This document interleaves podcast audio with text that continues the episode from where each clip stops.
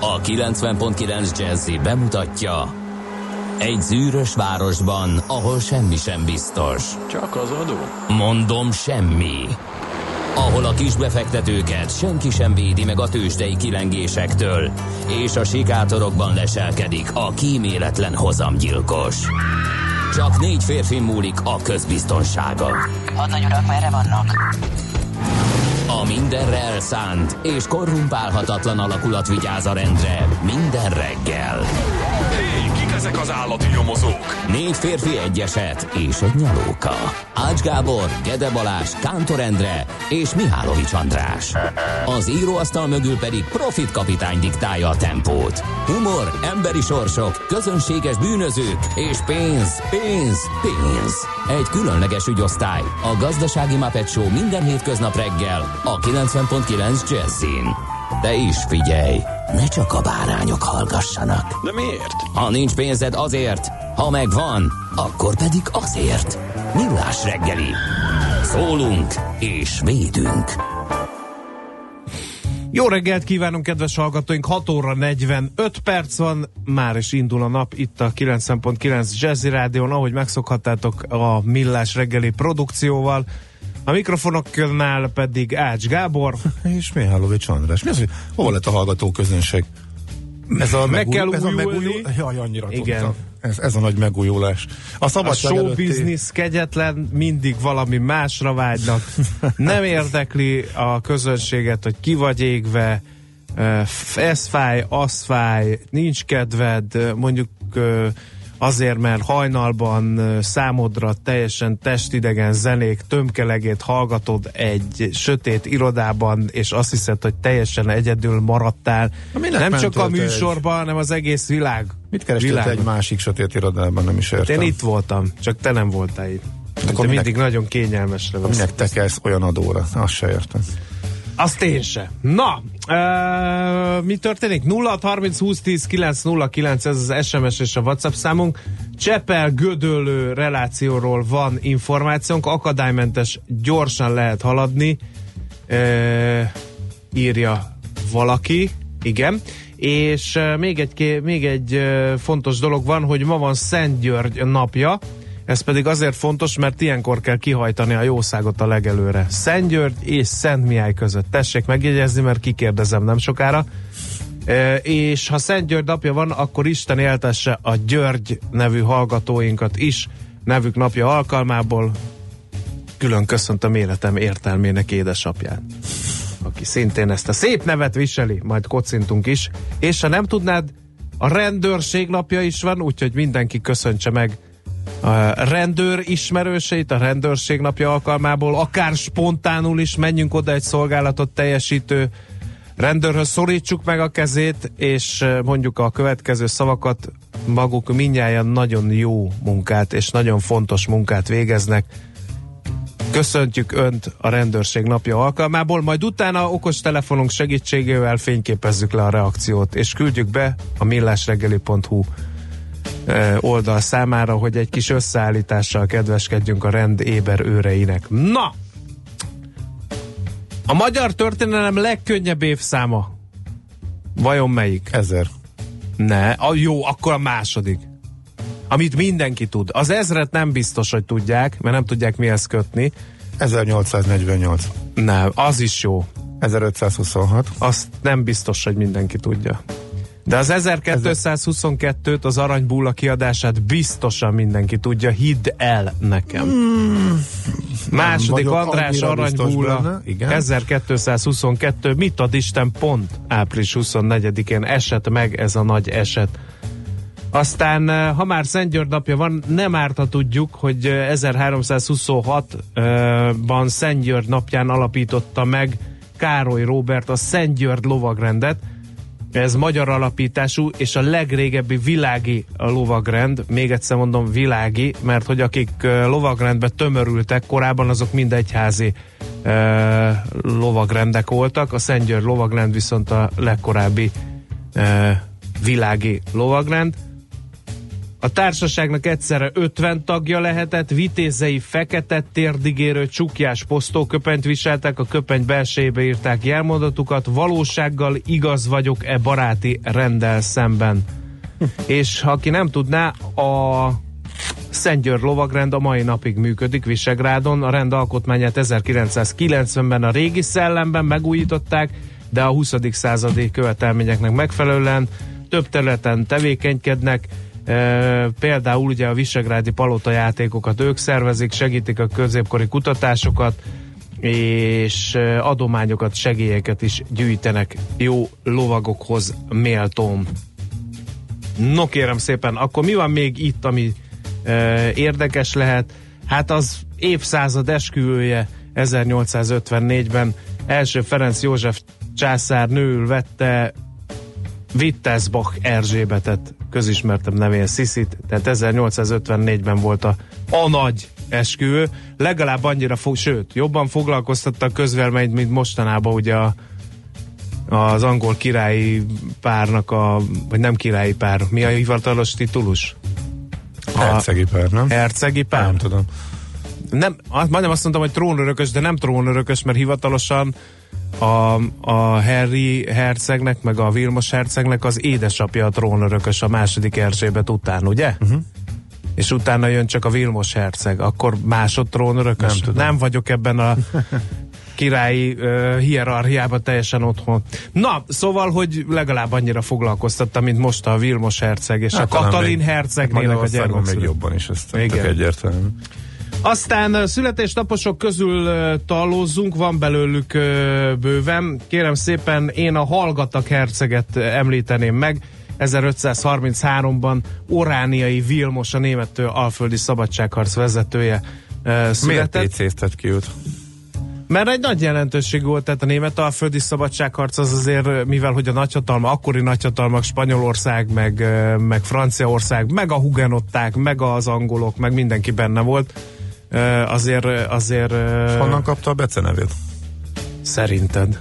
Mert szószátjáról. Hát jó, hát sejtettem, de hogy ez miben nyilvánult meg, vagy hogy Hát nem beszéltől sokat, és hogy igazából mindent elkövettek, a, a, mindent elkövettek annak idején a, a, a spanyolok meg a, a franciák, hogy ő, ő, tehát alaposan kitömték pénzzel, hogy elégedett legyen, és ne lázongjon, és mégis ennek ellenére gyakorlatilag a német alföldi főrendek közül egyedül állt a szabadságharc oldalára, a többieket mind elhallgattatták pénzzel, ezt még Orániai Vilmosról nem árt tudni. jó, én, ak- én megsugom, én, en- én ennél meg alkuvóbb leszek, ha valaki kitöm pénzzel. Nem fogok lázadni. Ez most valamiféle üzenet? Nehogy is, csak ez, ez olyan viccesen hangzott. Nyilván történelmi táblatokban és itt történelmi személyiségnél. Emlékezzünk meg jelent. nagy feltalálókról, amelyek, akik nélkül, és amelyek a találmányaikra vonatkoznak, nem lenne ugyanaz a világ. Edmund Cartwright, azt ismerjük? Edmund Cartwright tevét? A, nyilván én is könnyen vagyok okos innen a Persze, hogy papíromból. ismerném a nevét. De, mind, de azt is mindjárt meg is fogom tudni, hogy A mit, mit gépi fel. szövőszéket találta fel, kérem szépen. A gépi szövőszéket, emlékszünk a géprombolókra? Húha! Na hát ott, na, ők nem nagyon szerették Edmundot ebben Nem biztos. foglalták imába a nevét, igen. Aztán egy Gideon Sandbeck nevezetű úriember, ő kérlek szépen svéd származású amerikai mérnök volt, és ő neki köszönhetjük a cipzárt. Tényleg? Mihez is kezdenénk cipzár nélkül? Mindenki nézze magára, biztos vagyok benne, ha csak nem otthon tötyög a reggeli kávéjával pijamába, akkor biztos van rajta cipzár valahol. Érted? Na hát, szóval Gideonnak meg ezt köszönhetjük. No, és akkor néhány uh, színészt is uh, említsünk meg. 1920-ban, április 24-én született Zente Ferenc, mindenki tenkes kapitánya, vagy Taki bácsia, ki mikor élte serdülőkorát. Aztán 1934-ben született Shirley MacLaine Oscar-díjas amerikai színésznő, és 1942-ben Barbara Streisand amerikai színésznő, énekesnő, rendező, zeneszerző, forgatókönyvíró, producer, kifogytam a jelzőiből, és végül, de nem utolsó sorban az számomra utolsó nagy magyar labdarúgó Détári Lajos. Szóval számodra ünnepel. ő az utolsó nagy labdarúgó. Igen, igen. Nekem a Zsuzsi már nem. Jaj, ne, ne, ne, ne bosszants, most ne akad belőlem kihozni. Nagyon hype a Gyugit, nagyon tetszett, amikor a PSV-ben rugdosta a gólokat, de, de, de nekem a döme. Mondjuk kb. ugyanazt Ne, a pályát írták be, mert döme is, amikor az Eintracht Frankfurtbe eldöntötte ezzel a csodálatos szabadrúgással a német kupát, azt hiszem, és utána el, eligazolt a görögökhöz, azt nem értettem ugyanúgy, hogy Gyugyi eligazolt a Mahacskalában, meg a meg az Emirátusban, meg nem tudom, Jó, de micsoda. nehéz. Persze értem én, hogy Ne miért van ez. őket egy lapon. De Détári. Döme, Magyar, Brazil 3-0, stb. Hát érted. A Döme tudott ö, okosan játszani. Igen. E, és csak hogy finomítsam ezt a kijelentést, Döme középpályás volt, Gyugyi meg mondjuk csatár. Erre nem mennék mérget. Nem értek a fotballhoz, Nyilván de más a felállás erre nem- a mai fociban, Igen. de azért más poszton is feladattal játszottak. ők szerintem. 61-szeres magyar válogatott Détári Lajos, és 5-szörös világválogatott labdarúgó. Tehát azért a világ... Mikor volt utoljára magyar labdarúgó a világválogatottban? Inkább úgy fogalmazzék, mikor lesz vajon újra világválogatott magyar labdarúgónk? Na, Na, elég az ábrándozásból, haladjunk. Hát akkor muzsikáljál kérlek szépen, és akkor utána gyorsan megnézzük, hogy mi történt a tőzsdéken. Nagyon stílszerű lett volna, ha most a Pasótól a tenkes kapitánya következik, de, De nem. nem az, nem az van benne a Pasó stimmel, ez neked szól, elhagytam magam.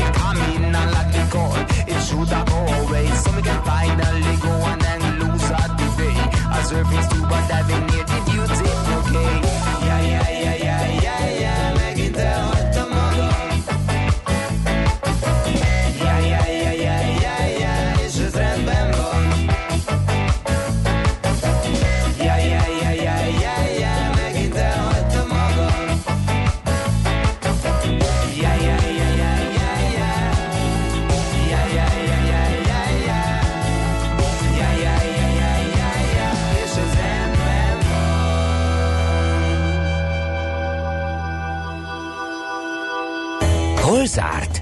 Hol nyit? Mi a sztori? Mit mutat a csárt? Piacok, árfolyamok, forgalom a világ vezető parketjein és Budapesten. Tősdei helyzetkép következik. No kérem szépen, akkor a vezető papírok a Budapesti érték tőzsdén, hát hogy is mondjam, volt itt minden, mint a bucsúban. Az OTP 1,1%-ot ment fölfelé, és 11.400 ponton fejezte be a kereskedést.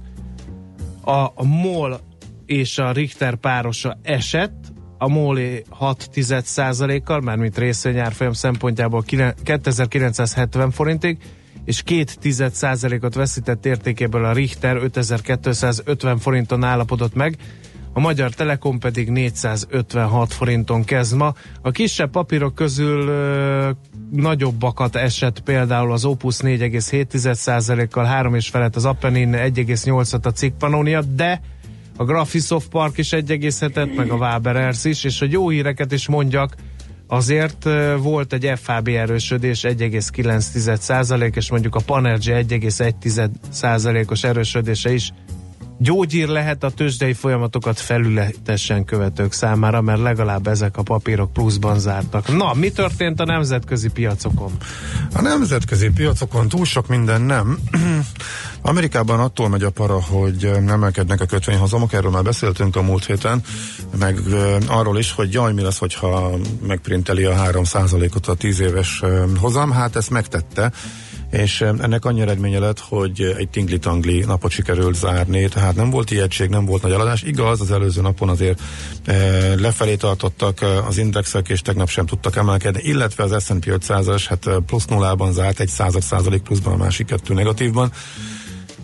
Úgyhogy inkább az, érdekes, hogy ha az elmúlt napokra visszatekintünk, épp a múlt hét, múlt közepe után, amikor talán fölfele néztek ki az indexek most, ez már a tegnapi az zsinórban a negyedik mínusz a Dow Jones-ban, és a harmadik a Nasdaq Composite Indexben.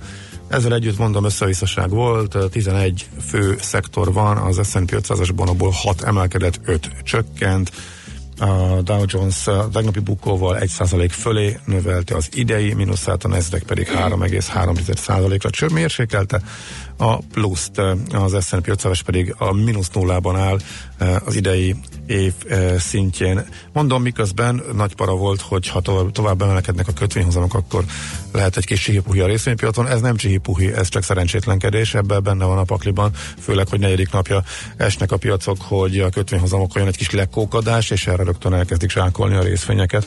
Úgyhogy nekem ilyen érzésem van, de erre, ebbe azért senki ne bízzon, ezt mondom, egy csak egy érzés, mert ilyet már láttunk néhányat. Nem csak a tíz éves hozam, hanem a két éves is vadul emelkedett, úgyhogy azt mondom is, hogy 2,47 század százalék a két éves amerikai kötvény, és ez 7 éves csúcs. De mondom, ahhoz képest, hogy a kötvénypiacon ilyenek vannak, mutatva a további kamatemelési várakozásokat a részvénypiac meglehetősen visszafogottan reagál csak. Tőzsdei helyzetkép hangzott el a Millás reggeliben. No, nézzük, mit írnak a hallgatók gyorsan összeszedvén. Borongos jó reggelt, kartársak, sűrű forgalom mellett még jól lehet haradni Gödről Pestre. Minden szakaszon csak az M3-as bevezetőn tapasztalható torlódás a Kagylós kút és a Szerencs utca között írja Dékardás. Kiszabadultak az amőbák az utakra, minden jogosítványa rendelkező polgártársnak sok türelmet kívánok. Egyébként az M1 már sűrű, talán meg is állt az elmúlt 10 percben, jó és jó a tavaszillat legalább aztán több is van a közismert évszámok között, 1301-et citálta példának okáért a hallgató. Hm. Azt mondja, hogy... Az Árpád ház kihalása?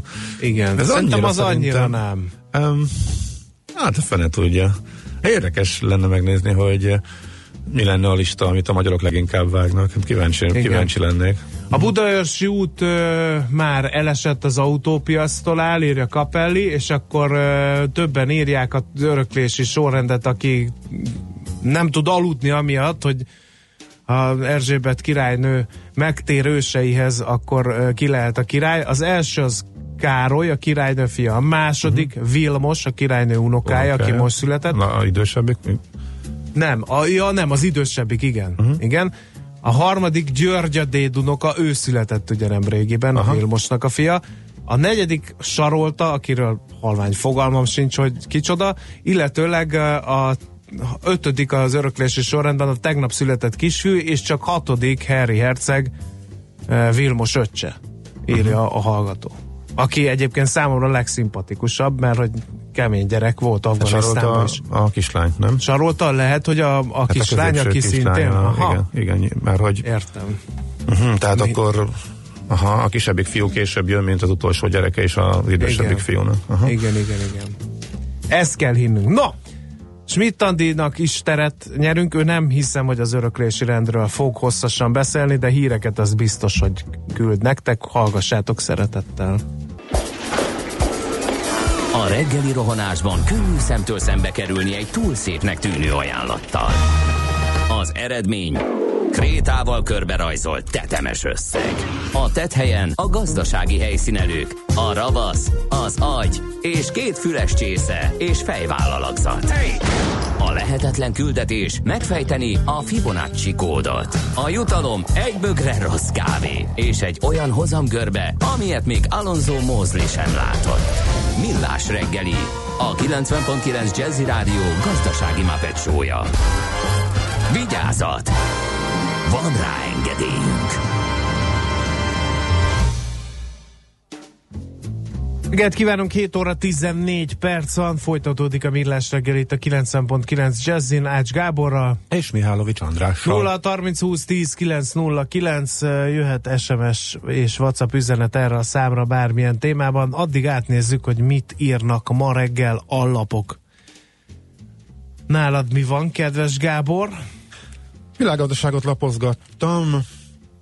Van ez a sorozatuk arról, hogy az új ciklusban mi változhat, mi mit várnak a szakértők bizonyos szektorokban, illetve területeken. Most például arról van szó, hogy a magas beruházási ráta fönnmaradhat azután is, hogy az uniós források visszaesnek, és ennek a mozgató rugója a vállalati hitelpiacnak a bemozdulása lesz. Ezt nem olvastam még, teljes egy oldalon keresztül ragozódik ez, csak a végkövetkeztetést mondtam. Egyben nyilván azonnal rácuppantam arra a cikkre, hogy mi újság a nyugdíjpénztáraknál kijöttek az eredmények az első negyedéves hozamokról. Hát nagyon egyszerűen rosszul szerepeltek a nyugdíj alapok. Az önkéntes kasszákat vették végig, és nem volt kedvező a befektetési eh, környezet eh, a kockávatmentes fronton, ugye fenn, a tartósan fölmaradó alacsony hozam környezettel kellett megbirkózniuk a nyugdíj pénztáraknak, eh, míg a részvénypiacon tingli-tangli emelkedés, esés, sőt nagy beleadások és a hirtelen januári emelkedés után az emlékezetes februári jókora csökkenés volt, összesen három nyugdíjpénztár volt, amelyik minimális pluszban tudott zárni, de a többség az negatív hozamot produkált, úgyhogy így lehet eh, összefoglalni ezt a cikket. Használt lakásokra megy a legtöbb hitel, a 2018 első két hónapjában folyósított hitelekről szóló adatok alapján 109 milliárd forint ment ki, és ebből 79 milliárd használtakra futott.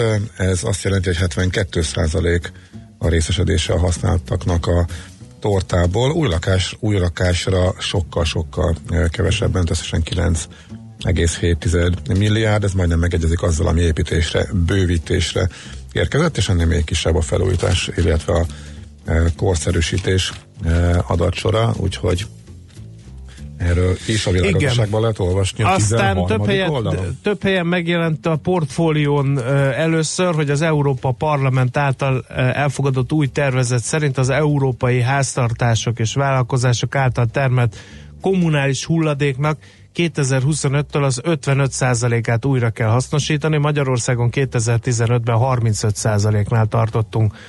A tervek szerint 2024-től a biológiailag lebomló hulladékokat, 2025-től pedig a háztartási textil hulladékot kell majd külön gyűjteni. E, A végső jóváhagyást majd az Európai Tanács fogja megadni. Fontos változás lesz még, hogy a terv szerint a papír, fém, műanyag és üveg mellett 2025-től a háztartási textil és veszélyes hulladékot is külön kell gyűjteni. 2024-től pedig otthon kell megoldani a komposztálást, mint ugye az kiderült. E, Úgyhogy e, ez egy érdekes változtatás, hogy ezt hogy lehet megoldani technikailag, ezt én most így első percben nem tudom megfejteni, de majd rárepülünk a témára, és meglátjuk. Én továbbra is a világgazdaságot olvasgatom.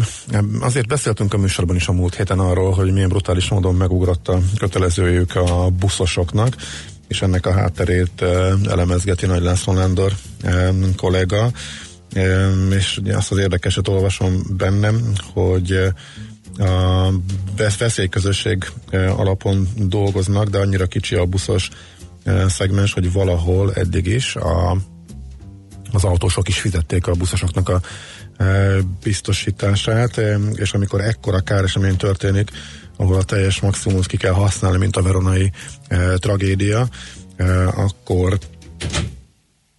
a jelenlegi rendszerben valahol törvényszerű, és a többi autós, illetve díjfizető érdekében észszerű is, hogy a veszélyközösség azon tagjainál csapodjon le jobban a költségemelkedés, akik a meugró díjakért felelnek. Ez alapján azt mondja, hogy ez a brutális drágulás, ez jogos, legalábbis én ezt szűröm le ebből a Jó. cikkből. Oké, okay, fontos dolgunk van, mert megnézzük, hogy mennyire vagyunk sportnemzet.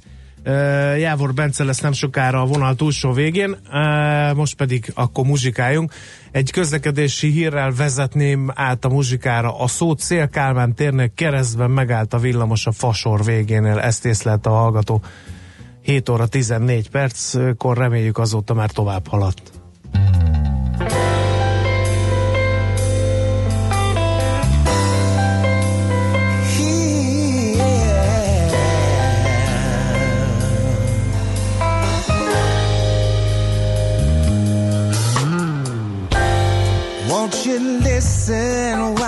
My story's being told? It happened just the other day. Come and listen while I get it off my soul. It might lead you to a place called yesterday. I took a just down the road the other day. Yeah.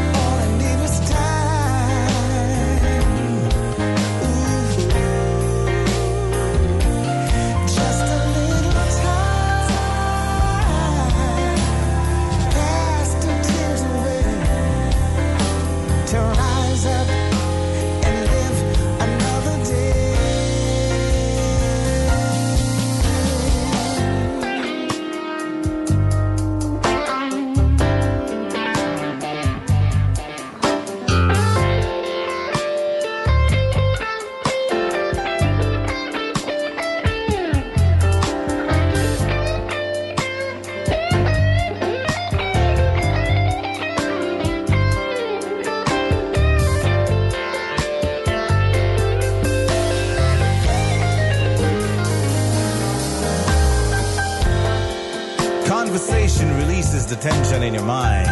Yeah. Gotta talk to your brother. Talk to your sister, you know. Talk to your old man and your mother too. Yeah. Let it out. Spend the time. Enjoy the life. That's what it's all about while we're here on planet Earth. Yeah.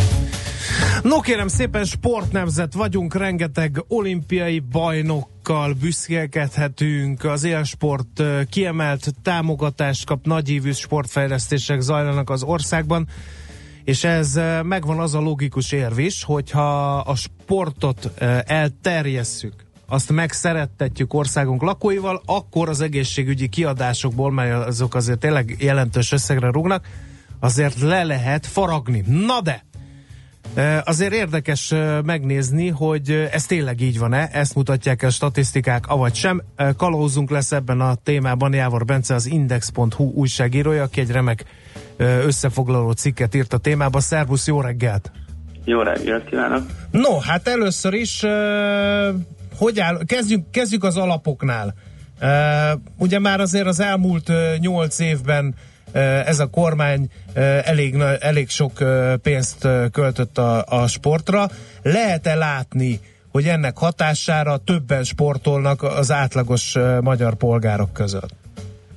Uh, hát erre vonatkozó statisztikával igazából nem uh, szokott büszkélkedni a, a kormány, hogy, hogy úgy mondjam, tehát hangsúlyosan az igazolt, tehát a versenyi sportolók számával szokták igazolni ezeknek a támogatásoknak a szükségességét. Én őszintén szóval nem tudok róla, hogy, hogy bármilyen statisztika igazolná, hogy emiatt uh-huh. többen sportolnak az átlagpolgárok. Maximum ugye itt a mindennapos testnevelés bevezetésével szoktak még, Igen. szoktak még büszkélkedni, hogy ezáltal az iskola, az ugye az iskolások Igen. rendszeresen Jó, sportolnak. uh, nyilván azért egy csomóan így rejtőzködnek, tehát ezt nagyon nehéz felmérni. Van az Európai Uniónak egy ilyen aktivitási felmérése, ott viszont uh, én nem tudom mikor régebben uh, elég riasztóan alacsony számokat olvastam. Tehát, a... Mhm. Igen, hát hogyha ezt nézzük, ugye uh, erre én is hivatkoztam a legutóbbi cikkem, amit erről a témáról írtam. Ugye ebben, ebben a felmérésben, az Euróbarométer nevű felmérés, ennek van egy sport, kis sport és fizikai aktivitással foglalkozó kiadása vagy kiadványa. Ez szerint valamelyest csökkent Magyarországon egyébként a, a rendszeresen, illetve a némi rendszerességgel uh-huh. sportolók uh, uh, aránya valamelyest csökkent, Igen. illetve a soha nem sportolók uh, aránya valamelyest nőtt. Igen, jó, hagyjuk az akkor a négy-öt magyarokat. évben.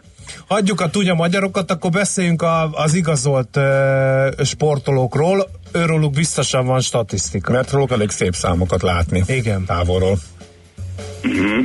Uh, hát igen, ugye itt uh, van nekem problémám azokkal a számokkal, amik, uh, amik hivatalosan, vagy hát így a, a mondjuk kormánypropagandában uh, megjelentek. Ugye itt szokott szerepelni mostanában egy félmilliós szám, mint az összes versenyengedélyes sportoló száma. Ugye ezzel az a probléma, hogy a versenyengedélyt ezt minden évben meg kell újítani. Ahhoz, hogy meg lehessen újítani, a sportorvosi vizsgálatot kell végezni, ezt az országos sportegészségügyi központban kell elvégezni. Most az ő rendszerükben tavaly nem egészen 400 ezer vizsgálatot regisztráltak ami azt jelenti, hogy, hogy 2017 végén nem lehetett több ennél a számnál a, a, a ténylegesen uh, uh, versenyszerűen sportolók száma ilyen igazolás nélkül még edzeni sem lehet hivatalosan. Uh-huh, Tehát, uh, van egy pár sportág, ilyen petank, meg darts, meg nem tudom, ahova ez nem kell, de hát ezek, ezek ez, ez nagyon Na minimális. de hát ennél jóval nagyobb számokat, valami ilyesmi derenk, hogy fél millió uh, versenyszerűen sportoló hogy ez a magyar. ez úgy jön ki, a, ahogy én így ki tudtam szilagizálni, hogy, ha, hogy ez a sportegészségügyi intézet, ennek van egy regisztrációs számítógépes rendszere, ezt 2013 óta üzemelték be, és 2013 óta összesen uh, uh-huh. regisztráltak ennyi sportolót. Igen. De hát, hogy abból az 500 ezerből ugye 100 ezer 2017-ben nem sportolt versenyszerűen, hogy ott mit csináltak, abba hagyták, talán én Átmentek petánkozni. átmentek petánkozni, Igen. vagy akármitől kiöregettek, mit tudom én, mi történt velük, de a lényeg az, hogy, hogy így jött ki ez a félmilliós szám. De hát ez nyilvánvalóan mondjuk uh-huh. hamis. Um, érdekes akkor az, hogy, hogy mm, a, a pénzek, amik uh, ugye a sportban áramlottak, azoknak van uh, bármi hatása? Mondjuk ne az infrastruktúrális fejlesztésekről beszélünk, mert ugye azt azért lehet látni, hogy épülnek sportlétesítmények, uh-huh.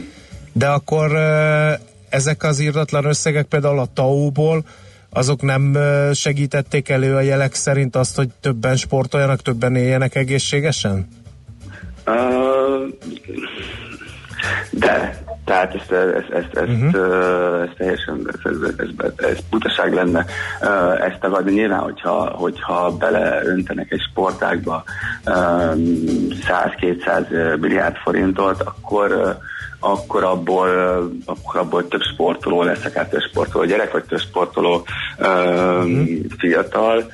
Um, ezzel több gond van. Egyrészt a, a, a, az arányok, meg a, a hatékonyság, tehát hogy ilyen mennyiségű pénzből mondjuk, mint amit a, a, a TAO támogatásban részesülő sportágak uh, kaptak, ebből nyilvánvalóan uh, szabadidő sport szinten sokkal több ember sportolását lehetett volna elősegíteni vagy megoldani. A másik az, hogy hogy most én a labdarúgást ismerem jobban, de mondjuk már te vízilabdásoktól is hallottam ilyet, akár a szövetségen belülről is, hogy, hogy itt azért a támogatás tehát több támogatásban tud részesülni egy klub, hogyha ő több igazolt játékost ír be mondjuk ebben a támogatást kérő programba.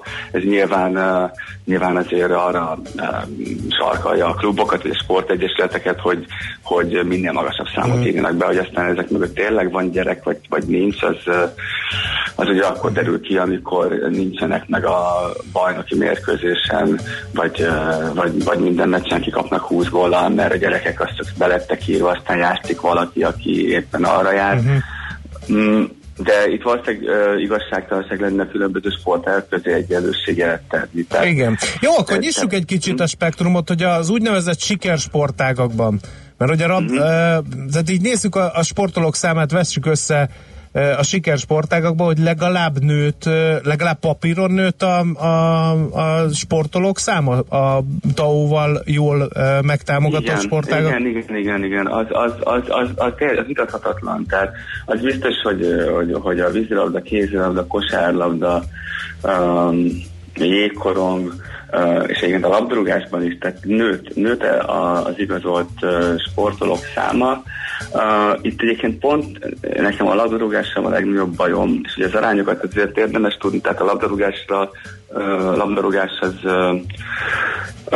azért ugye itt nem akarok annyira belemenni részletekbe, nem tudom mennyire érdekes, a, a, a, a ténylegesen igazolt sportolók száma a labdarúgásban az nagyjából olyan 150 ezer 180 ezer fő, most kicsit korán van így reggel fejből minden számot uh, tudni. Lényeges, lényeg az, hogy a labdarúgás az kiemelkedően a legnépszerűbb sportág. Um,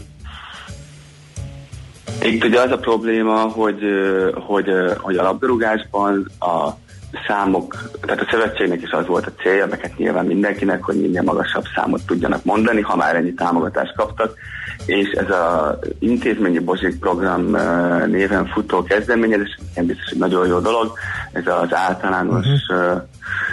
és nem, ez csak igen, általános iskolásoknak a intézményen belüli futballfoglalkozások ö, formájában történő bevonás Figyelj! a labdarúgáson, mondjuk így. Igen. Ebben, ebben látok én egy nagy problémát, ugyanis ez a majdnem százezer gyerek van így hozzácsapva a rendszerhez, akit azért nem tekinthetünk egyenértékűnek sport szempontjából egy olyan gyerekkel, aki egy együles, egyesületnél képzett edzőnél jó esetben tanul focizni. Ez nem ugyanaz, mint az, hogy elmegy egy, egy mondjuk egy tornatanár egy, egy háromnapos kurzusra, ott kap egy papírt, és akkor ő elkezdi szervezni az ő saját kis bozsikos csoportját, amit jó esetben tart neki egy héten egy-két foglalkozást, rossz esetben havonta elmennek a gyerekeket, és elviszik őket egy tornára, azért általában inkább az utóbbi szokott megtörténni. És akkor őket is így beleszámolják az és akkor őket ugyanúgy beleszámolják, Aha. igen. Tehát amikor a Tehát, hogy azt mondja, elmennek hogy két hetente egy meccsre, ahol valamilyen eredményt elérnek, most teljesen nem mindegy. két hetente, hanem két- elmennek egy évben mondjuk háromszor. tehát És akkor az már Bozsik program, és az már Igen, és az már Bozsik program, és akkor ők ugyanúgy benne vannak a 250 ezerben, mint az, aki mondjuk a Honvéd Akadémiáján naponta ez kétszer. Mhm. Uh-huh. Tehát azért ez elég fals. A másik, ugye a labdarúgásnál az baromi érdekes, hogy ha azt a korosztályt nézzük, amelyik már nagy pályán játszik, és már a Bozsik korosztály fölött van, ott azért a nagy fejlődésről nem beszéltünk az elmúlt egyébként hét évben sem. Tehát ott, ott az, az mondjuk szerintem egy elég, egy, ez egy elég döbbenetes dolog, hogyha azt nézzük, hogy mondjuk a 10, 15 év és ö, 18-19 év közötti játékosok számát nézzük meg, akkor elég minimális a, elég minimális a fejlődés. Uh-huh. Ami, ha azt nézzük, hogy hány, hogy mennyi pénz és mennyi fejlesztés megy el kifejezetten a nagypályás futballra. Tehát, hogy hány nagy pályát építettek, hány uh edző, öltöző, stb. stb. uh, tavoznak a csapatok. Ahhoz képest ez Igen. elég, elég döbbenetes. Most én megnéztem, uh, én 15 év felett most van 81 ezer igazolt játékos, és indultunk 72.500-ról 2010-ben, tehát ez még Igen. akkor Fidesz kormány bejött. Bence, nagyon, nagyon megy az idő, két hallgatói kérdés. Nem értem a profi sportolók számának növekedése, miért marker az egészséget életmód terjedésének. Nem ezt mondtuk. Azt mondtuk, uh-huh. Hogy sok pénz megy a sportba, ha jól értettem, de ez sem a tömegsportban tevékenykedők számán, sem a versenysportolók számán nem nagyon látszik. Ugye valami ilyesmire jutottunk.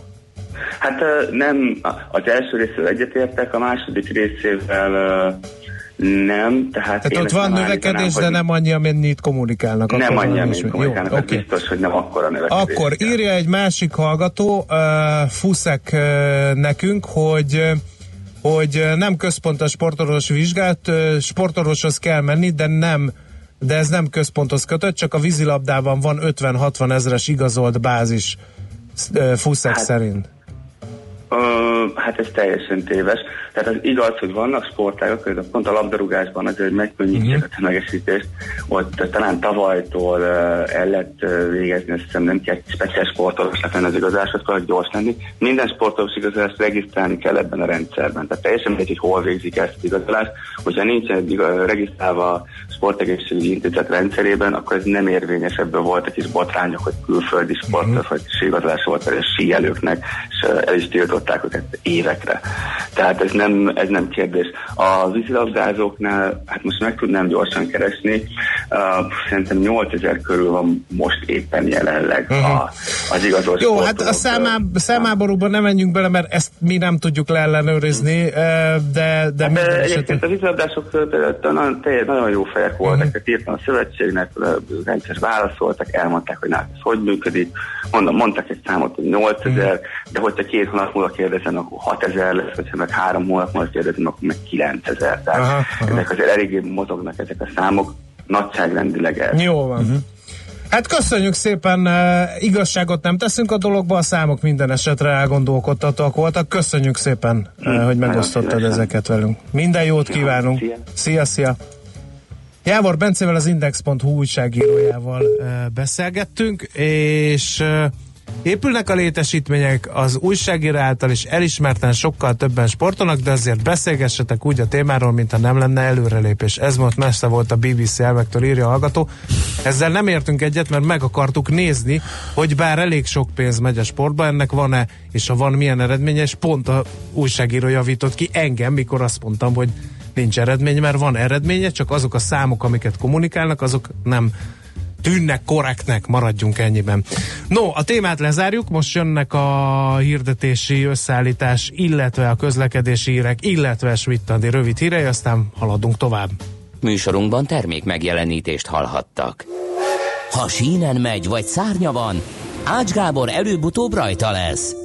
Fapados járatok, utazási tippek, trükkök, jegyvásárlási tanácsok, iparági hírek. Ácsiz Indier, a millás reggeli utazási rovata. Check-in minden pénteken 9 óra után itt a 90.9 Jazzin. A Fapados rovat támogatója a Veco Travel Kft. Az önpartnere az üzleti utak szervezésében. Reklám és elkezdett hajrázni ez a kicsi lány. Bajnoki címét! Vannak másodpercek, melyek az örökké valóságnak szólnak, és megdobogtatják egy egész nemzet szívét. Mi a Szerencsejáték ZRT-nél büszkék vagyunk arra, hogy ott voltunk és ott leszünk a magyar sport nagy pillanatainál. Szurkoljunk most együtt a magyar jégkorong válogatott sikeres világbajnoki szerepléséért.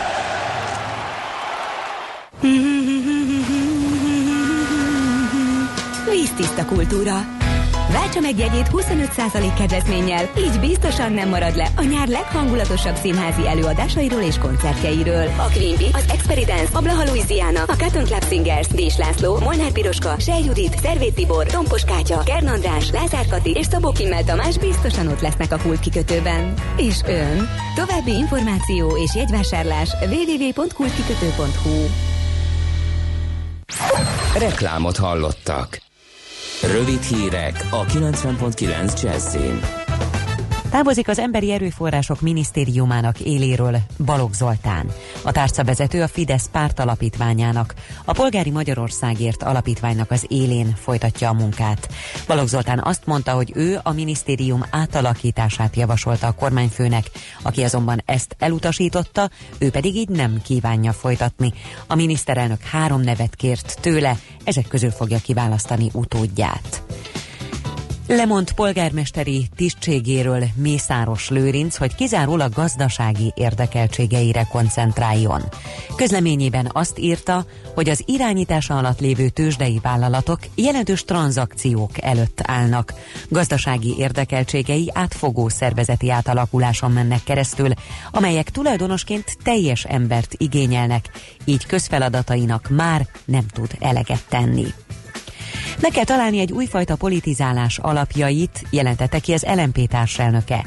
Szél Bernadett fontosnak nevezte, hogy az a 2 millió 600 ezer ember, aki nem Orbán Viktorra szavazott, ne érezze azt, hogy szavazata elvesztegetett volt. A párt társelnöke korábban konstruktívnak nevezte az LMP kezdeményezésére létrejött ellenzéki egyeztetést. Szabó Tíme a párbeszéd társelnöke is építő jellegűnek minősítette a hangulatot, a tárgyalásokat ma folytatják. Jó egészségi állapotban van az a magyar kutató, aki másfél hete ebola vírussal szennyezettővel szúrta meg magát. Szlávik János a Délpesti Centrum Kórház infektológus főorvosa elmondta, a tudós tünetmentes, de továbbra is elkülönítve kezelik. Meghalt Magyari Béla űrhajós, aki Farkas Bertalan tartalékaként kapta meg a kiképzést, hogy az űrbe utazhasson a Szovjetunió és a kelet-európai országok űrkutatási programjában. Megkapta a Magyar Népköztársaság űrhajósa kitüntetést, a Magyar Astronautikai Társaság elnöke volt, 68 éves korában hunyt el. Hazatért a kórházból Katalin, Cambridge hercegnő és Vilmos herceg. Tegnap délelőtt világra jött kisfia. A hercegi házaspár harmadik gyermeke az ötödik a brit trón utódlási sorban. Vilmos és Katalin kisfia második Erzsébet királynő hatodik dédunokája. Ma felhősen indul a nap, majd felszakadozik a felhőzet és több lesz a napsütés. A szél megerősödik, 20 és 25 Celsius fok közé melegszik a levegő. A hírszerkesztő Schmidt-Tandit hallották friss hírek legközelebb, fél óra múlva. Budapest legfrissebb közlekedési hírei, itt a 90.9 jazz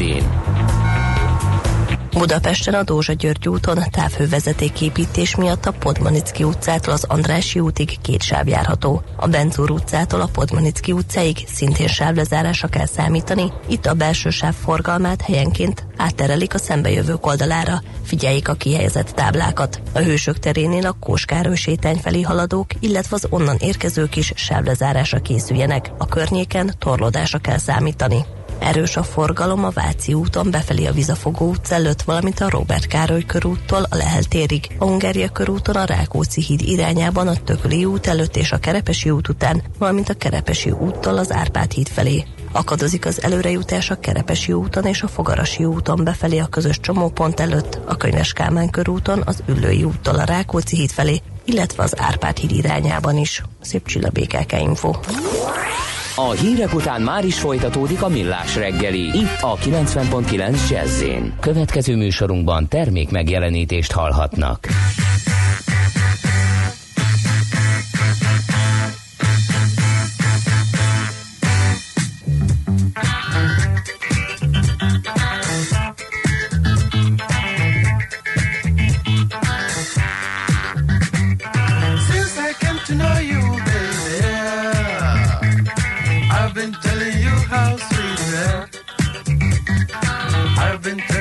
how you. Now I want you try to tell me how you tell me, tell me, tell me, tell me, tell me, tell me, please tell me how You look so good, fantastic man.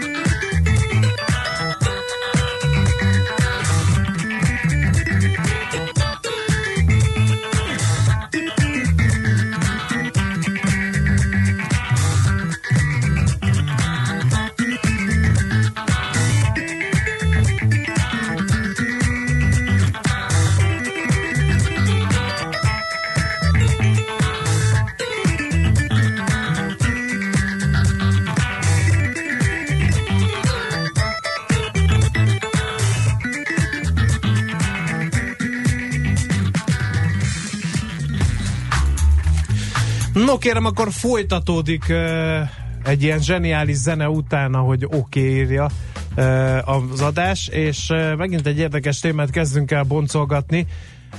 Megpróbálunk egy helyzetképet vázolni a magyar oktatási rendszerről. Radó Péter oktatáskutató van a stúdióban. Jó reggelt kívánok! Jó reggelt kívánok! No, hát vágjunk bele a közepébe. Összesen 264.546 diák írt tavaly kompetencia tesztet matematikából és szövegértésből, és a közoktatás teljesítményének időbeli alakulásában nem tanúskodnak semmilyen statisztikailag alátámasztható változásról, számottevő különbségek nem tapasztalhatók, enyhe ingadozást látunk mindössze, sommázta az eredményeket az EduLine. Először is, mi ez a kompetencia teszt? A 2000-es, 2000-es évek eleje óta Magyarországon minden hatodikos, nyolcadikos és tizedikes diák ír egy kompetencia tesztet, ami alapvetően kétfajta alapkészségnek a felmérését szolgálja. Az egyik a szövegértés, a másik pedig a matematikai alapkészségeket. Uh-huh. Ezt azt kell, uh, úgy kell érte, uh, érteni, hogy uh, a koruknak megfelelően kapnak egy szöveget, és abban vannak kérdések, hogy Ezek mit állít tesztek, a szöveg. Gyakorlatilag uh-huh. nagyon jól fejlesztett, kalibrált, úgynevezett uh-huh. standardizált tesztek. Nem egy, az egyes kérdések azok, amik visszajelzést adnak, hanem ennek a kérdéseknek az összessége.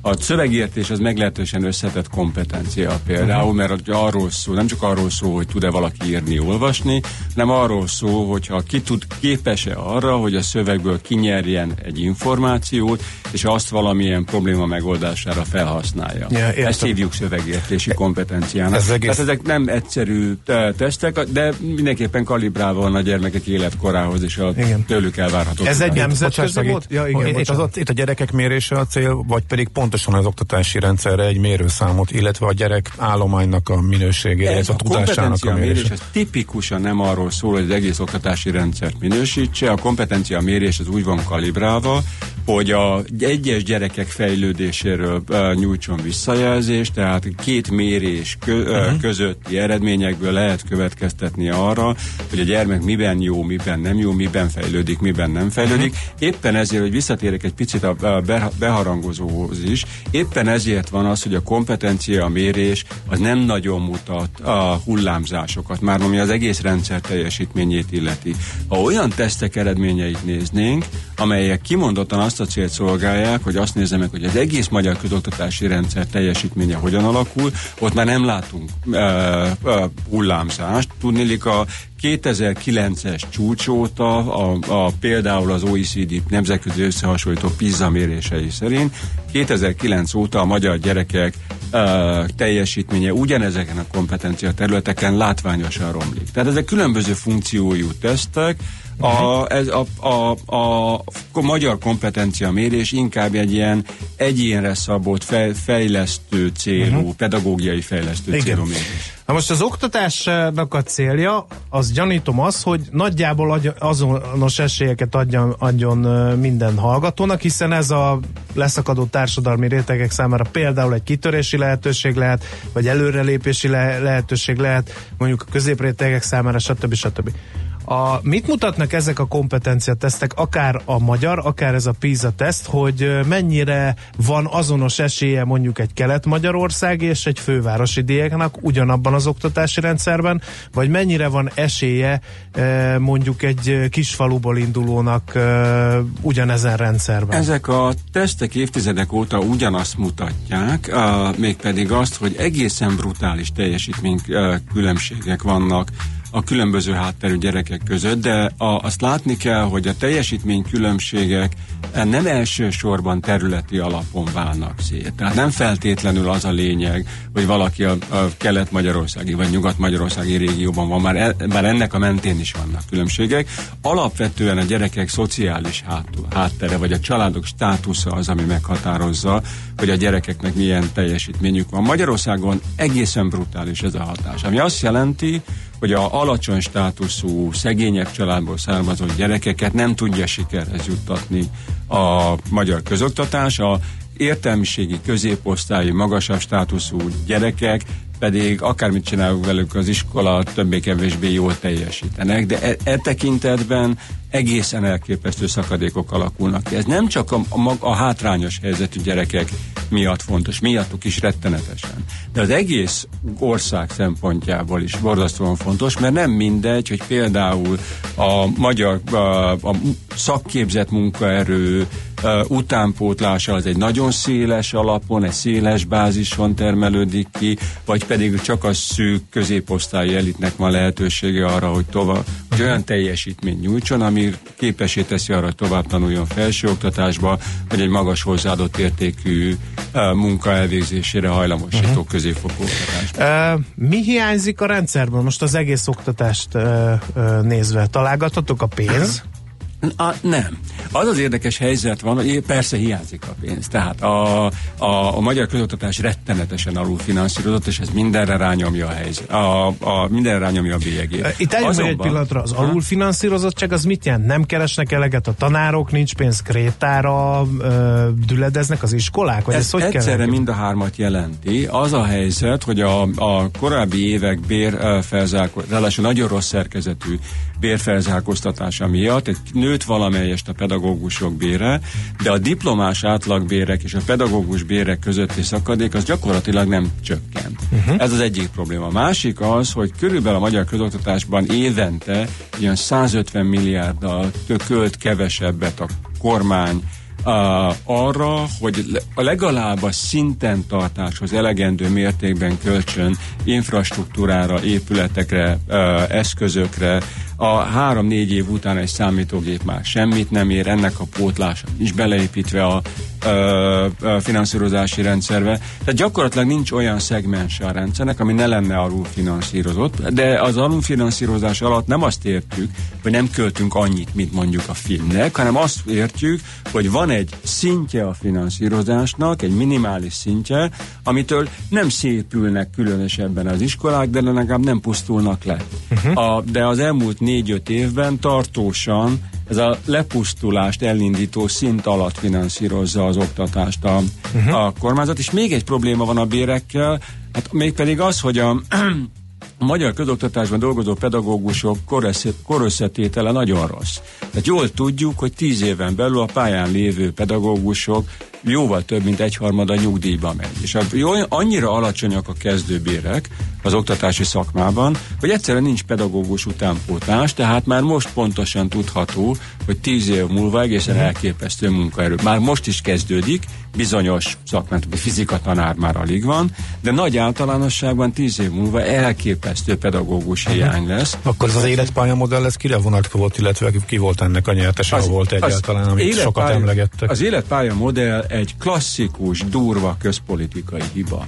Tudnélik az, hogy előrekszik a pedagógus szakma, ez már tíz évvel ezelőtt is tudható volt, és éppen ezért a, nem a pálya végén lévő pedagógusok pérét kellett volna feltolni és jutalmazni, hanem a kezdőbéreket kellett volna erőteljesen megnyomni. Az életpálya modell az még jobban széthúzta a pedagógusok közötti, a különböző a pályán lévő pedagógusok fizetése közötti különbségeket, de a, már régóta a pályán lévők a javára húzta szét. A kezdő pedagógusok bére ez nem emelkedett, úgyhogy a kormány gyakorlatilag szinte semmit nem tett annak érdekében, hogy megoldja azt Ez a egyszerű szokásos rövidlátás volt, hogy az azonnali problémát okozott volna, hogyha az idősebb pedagógusok fölállnak és elmennek most ez is durván fogalmazok, de volt ilyen, de szembe az Aldiba, mert hogy ott is magasabb lett volna a fizetés.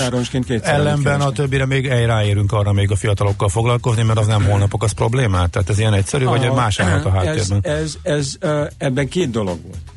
Az egyik az, hogy ez, ez részben ilyen egyszerű. Tehát 2010-ben gyakorlatilag a stratégiai tervezés megszűnt a magyar közoktatásban. Tehát az, hogy hosszú távú... De, Miért? Korábban hosszú- volt? Tehát korábban volt, persze. Tényleg? Korábban volt, volt de, nem mindig zajlott jól. Uh-huh. Volt, amikor a politika felülírta a stratégiai terveket, de volt, zajlott rendszeres stratégiai tervezés.